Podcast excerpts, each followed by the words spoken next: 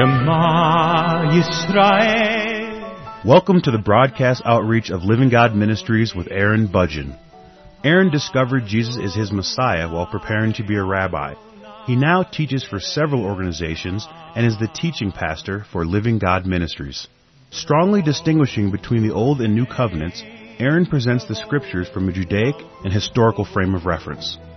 Join Aaron now as he reveals the reality foreshadowed and the new life we can now experience because of what the Lord Jesus accomplished for us.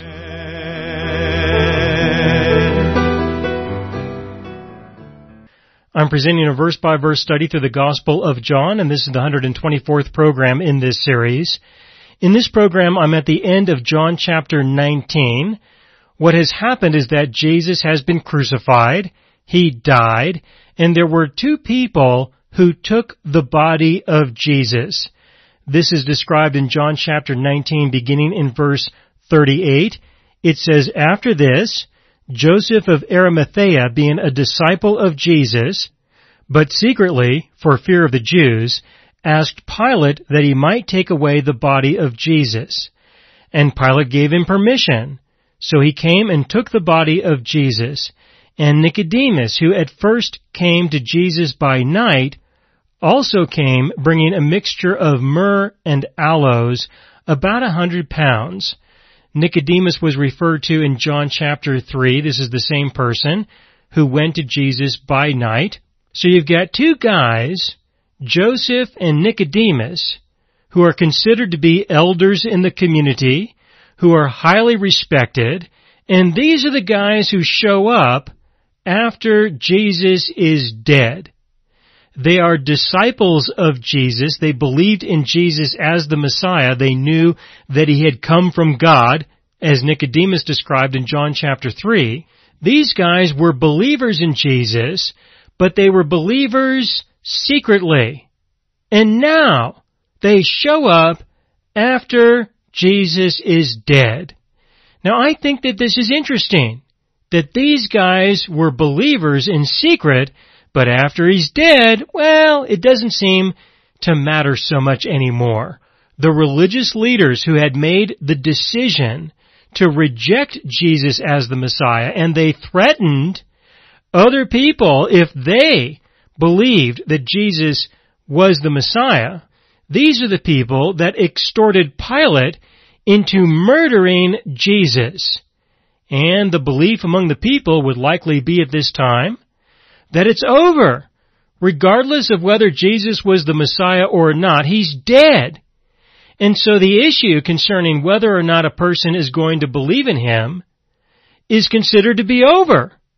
Is it at this time that Joseph and Nicodemus feel kind of safe about letting people know that they believed in him? Is this the time? Is this the day when they are going to testify to people that they were disciples of Jesus, that they were believers in Jesus? Is it okay to testify of him now, now that he's dead, now that he's supposedly no longer a threat? Is that when these guys show up? It appears that that's the case. That that's when these guys show up. Now the leadership, the religious leadership there in Israel, mainly in Jerusalem, they had decided that if anyone said that Jesus was the Messiah, that they would be cast out of the synagogue. And what that meant was, was that a person was no longer really considered to be a member of the Jewish community, in a sense.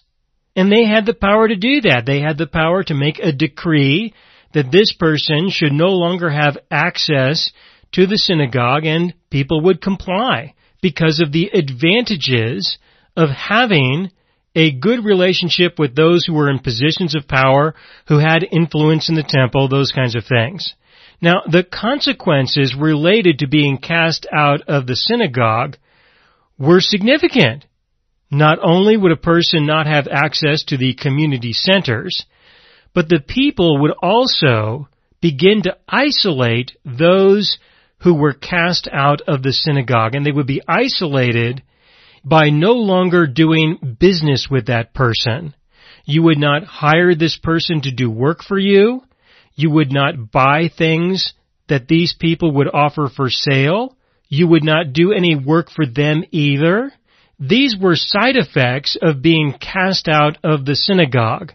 So if you were going to continue to be a part of the society, you would have to function with relationships that were outside of the synagogues and outside of the temple structures. Now it turned out that there were lots of people who were in the land who were not religious, who didn't care about participating in the temple activities anyway, who didn't care about what people believed or didn't believe. And so there were ways that people could form new relationships if they didn't already have them. They could form new relationships with other people and they could engage in trade with these other people just fine. And so it wasn't automatically the case that you would have to leave the land, go to another country in order to build a new life for yourself. It wasn't necessary, but life would definitely change for people and they would have to make a lot of adjustments. Now these two guys, Joseph of Arimathea and Nicodemus, were highly respected people in the land. Nicodemus especially because he was recognized as being a rabbi of rabbis. So he was very popular, he was very influential, and from what we know about him from the historical writings, he was relatively wealthy because he was able to get a lot of work. He was a well digger. He dug wells and he repaired wells. And he had a lot of opportunities to work because he was popular, because he was a man who the people recognized as being very religious, and a man who had a great deal of integrity. Now, according to the Talmudic writings that we have with regards to Nicodemus, there is also the testimony that Nicodemus died in poverty that he did not do very well after it was recognized that he was a believer in Jesus. And this is recorded in the Talmud as a warning to anyone else who may believe in Jesus because if you do, well, you could suffer the same kinds of consequences that Nicodemus experienced. Now, of course, the consequences that Nicodemus experienced were the result of the behavior of other people, but it was suggested that this was divine punishment for him believing in Jesus as the Messiah, and it was suggested by the religious leadership that he was not. And so the belief was that Nicodemus experienced the divine punishment of God because he sinned against God with his belief system that he had, and so God punished him, effectively cursed him, in accordance with the Mosaic law, that if you fail to live in obedience to the law, then you will be cursed and you will not be materially blessed. And Nicodemus was materially blessed because of the relationships that he had before, but when those relationships went away with other people, then the rest of his life would be a life of relative struggle.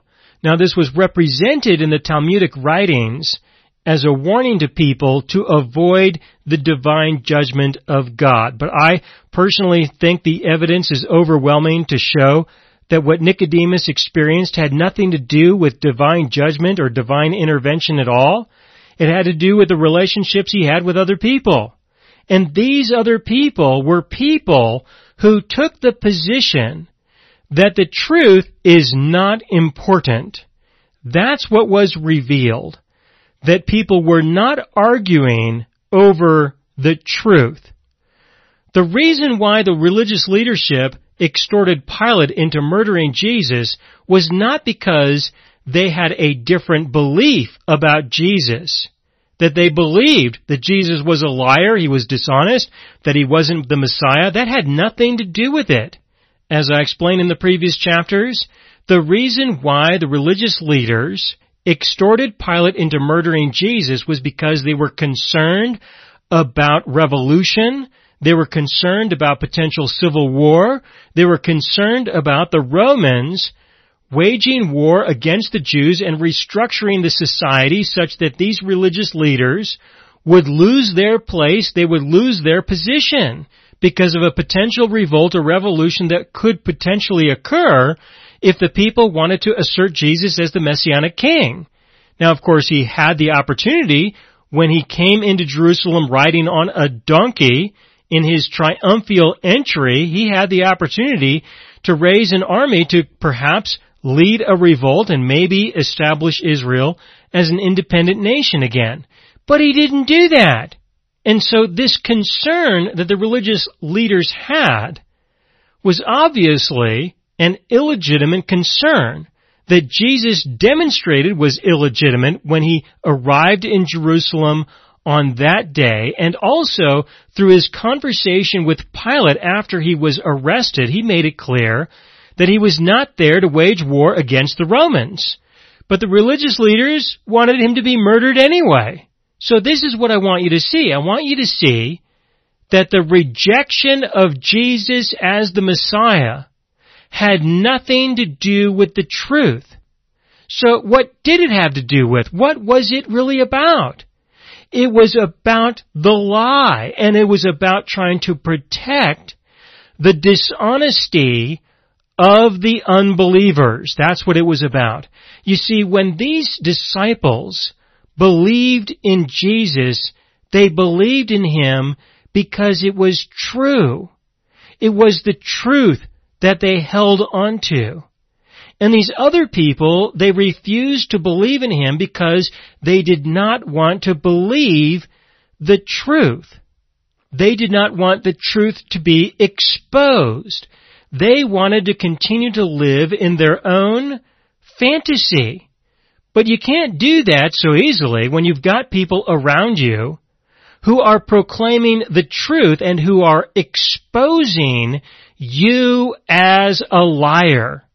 When people are exposing you for who you are as a liar, as a deceiver, as a fraud, as someone who denies reality, as someone who proclaims that they are a believer in God and yet they are not, when that truth is exposed, well, then there is a problem. Then there is a conflict. Because these were people who would rather murder someone than be exposed for being the evil people that they really are. And so the violence that was perpetrated on Jesus was perpetrated by people who were evil people who were only trying to protect themselves, protect themselves in the sense that they did not want their evil to be exposed. They did not want people to know the truth about who they really were. And if anybody dared expose the truth, well, those religious leaders and others, they showed the people, if anyone dares to expose the truth of us, well, we're gonna find a way to hurt you. We might even find a way to get you murdered like we did to Jesus. So let this be a warning to all you good people out there that if you speak of or you expose the truth of us, well, we are going to go after you, that's for sure. And there are people like this all around you. They really are.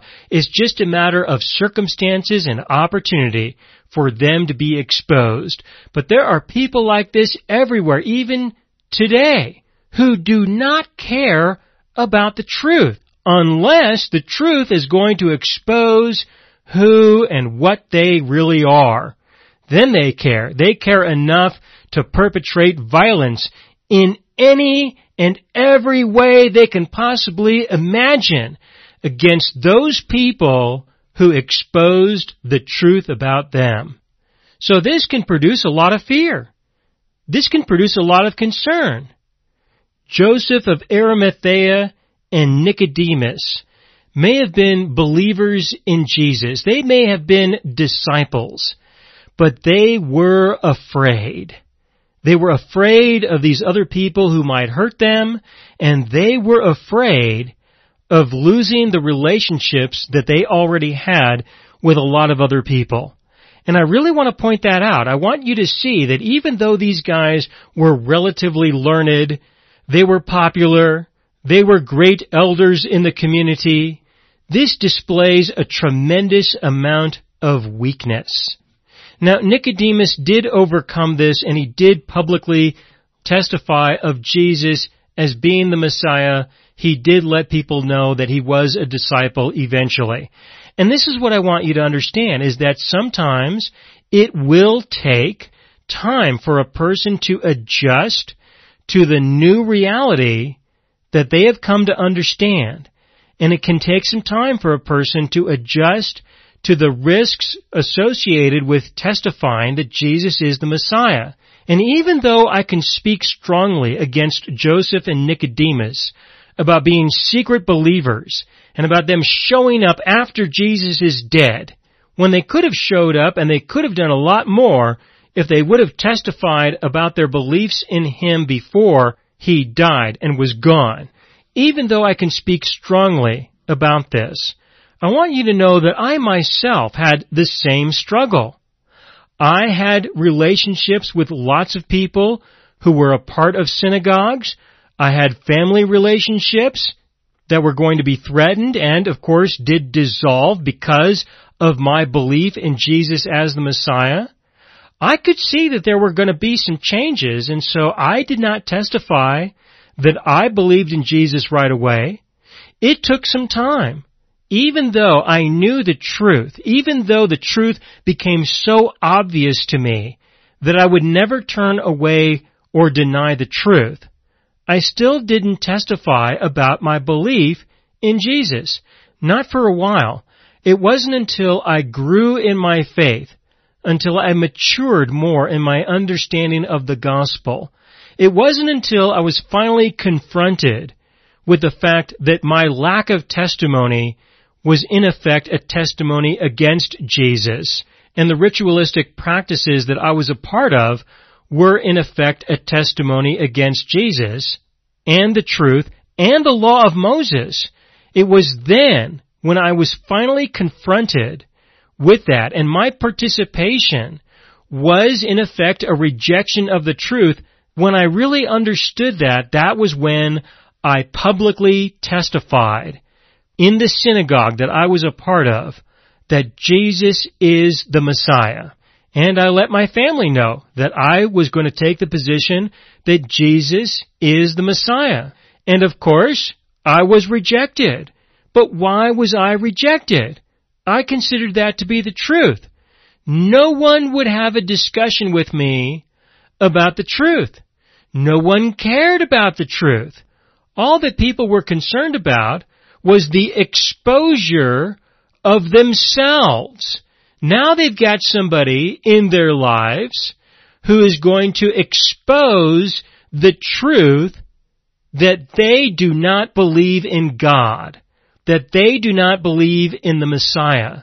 They will not even have a discussion. They would never have a discussion about who is God and who is the Messiah. None of that has ever had any relevance at all. The only concern that people had who were in my life before was that I was a person who was devoted to what was true and that the truth had importance to me as a person. As a consequence, of course I was an embarrassment to them because my very existence would challenge their illegitimacy, their sin, their evil, and their rejection of God and of the law of Moses and their denial of reality because I made a decision that I wanted to spend the rest of my life living in reality, living in honesty, living in integrity, living in the truth. That is not what these people have ever had an interest in, and as far as I know to this day they still do not want truth, integrity, and honesty to be a part of their life at all. That is not how they make the decisions that they make in their lives and they do not have relationships with other people who also value what is true and what is not true. They only want other people in their lives who don't care about the truth So there's nothing to discuss. There's nothing to argue about. Everyone can believe whatever they want to believe as long as they don't declare that what they believe is true. Because everybody knows that it isn't. And so they want people in their lives who deny reality and so that these people can live in their denial of reality and no one would dare challenge them. Because they're not going to challenge anybody else. And if anyone ever dares to speak up about what is real and what is true, well, they will suffer consequences similar maybe to the consequences that everybody imposed on me as a person, which was absolute rejection. And to this day, I have no connection and no relationships with anyone in my past life, in my previous history before I came to know that Jesus is the Messiah. Now at first, this was a problem, this was a concern, because I wanted to have a good quality relationship with these people who were in my life before. And it took a long time for me to adjust to the new reality, but eventually, this is what I discovered. What I discovered was that it was much better for me to have new relationships with new people, to find a new life, to build a new community, and to have people in my life who wanted to be truthful and honest and have integrity and live in that which is real, that it was more important for me to do that and to let go of the others. But what made it so much easier for me over time was to discover that through the new relationships that I was able to build and have with other people, I realized that it is not good for me to be in the lives of other people who deny reality and who do not want to acknowledge the truth. That I should not be in their lives in the sense that I should not be contributing to their lives.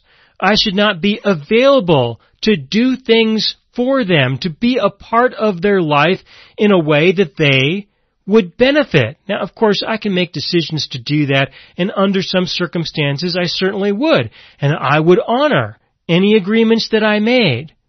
But in general, why should I make my goodness available to other people who reject the truth, who reject reality, who reject the living God? Why should I contribute to their lives? And this is something that I think Nicodemus and Joseph should have eventually recognized that while it is good to be involved in the lives of other people so that you may perhaps reach them with the truth, it is also acceptable to remove your services from these people, to not be a part of their lives any more than what could be useful in order to relate the truth to them or be available for them should they experience a significant change in life such that they might reconsider the reality that God has presented.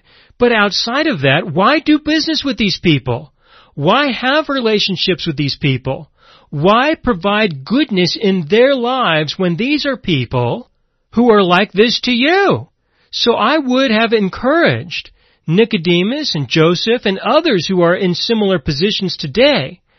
I would encourage people to let these other people go to go somewhere else if you need to, to build a new life with better people and not be so afraid of what you might lose.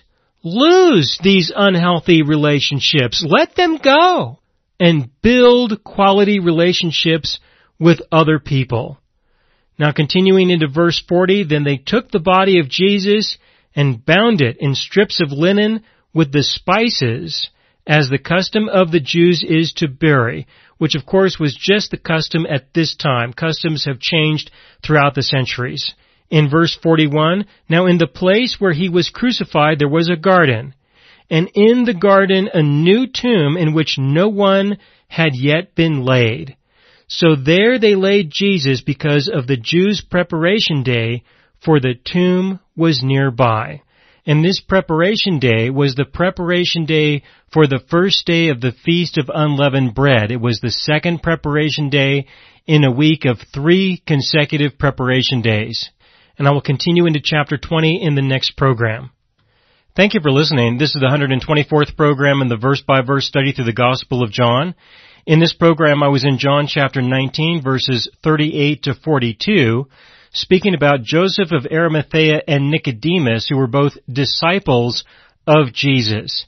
They were disciples of Jesus in secret because they were afraid of the religious leaders of their time. They were afraid that if they were discovered, if it was discovered that they believed in Jesus as the Messiah, that they would suffer consequences, such as being cast out of the synagogue, losing opportunities to do work, losing relationships, losing position.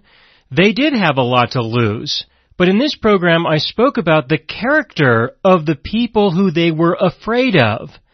And that we should recognize these people for who they are. That they do not want the truth to be exposed and they are willing to impose pain and suffering and punishment in whatever way they can to hurt people who proclaim the truth. And I explained that these are people that they should disconnect from and no longer provide these people with their goodness, with what they can provide and that they should form new relationships with other people who won't be so violent.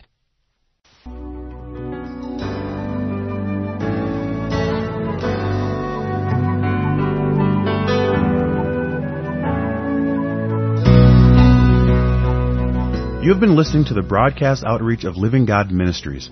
You can hear all of our programs for free through our radio archive at livinggodministries.net. That is, livinggodministries.net. Do help us develop new radio programs and continue broadcasting on this and other radio stations. Send your contributions to Living God Ministries, P.O. Box 38353, Colorado Springs, Colorado 80937 or use the donation link on our website livinggodministries.net. That is livinggodministries.net.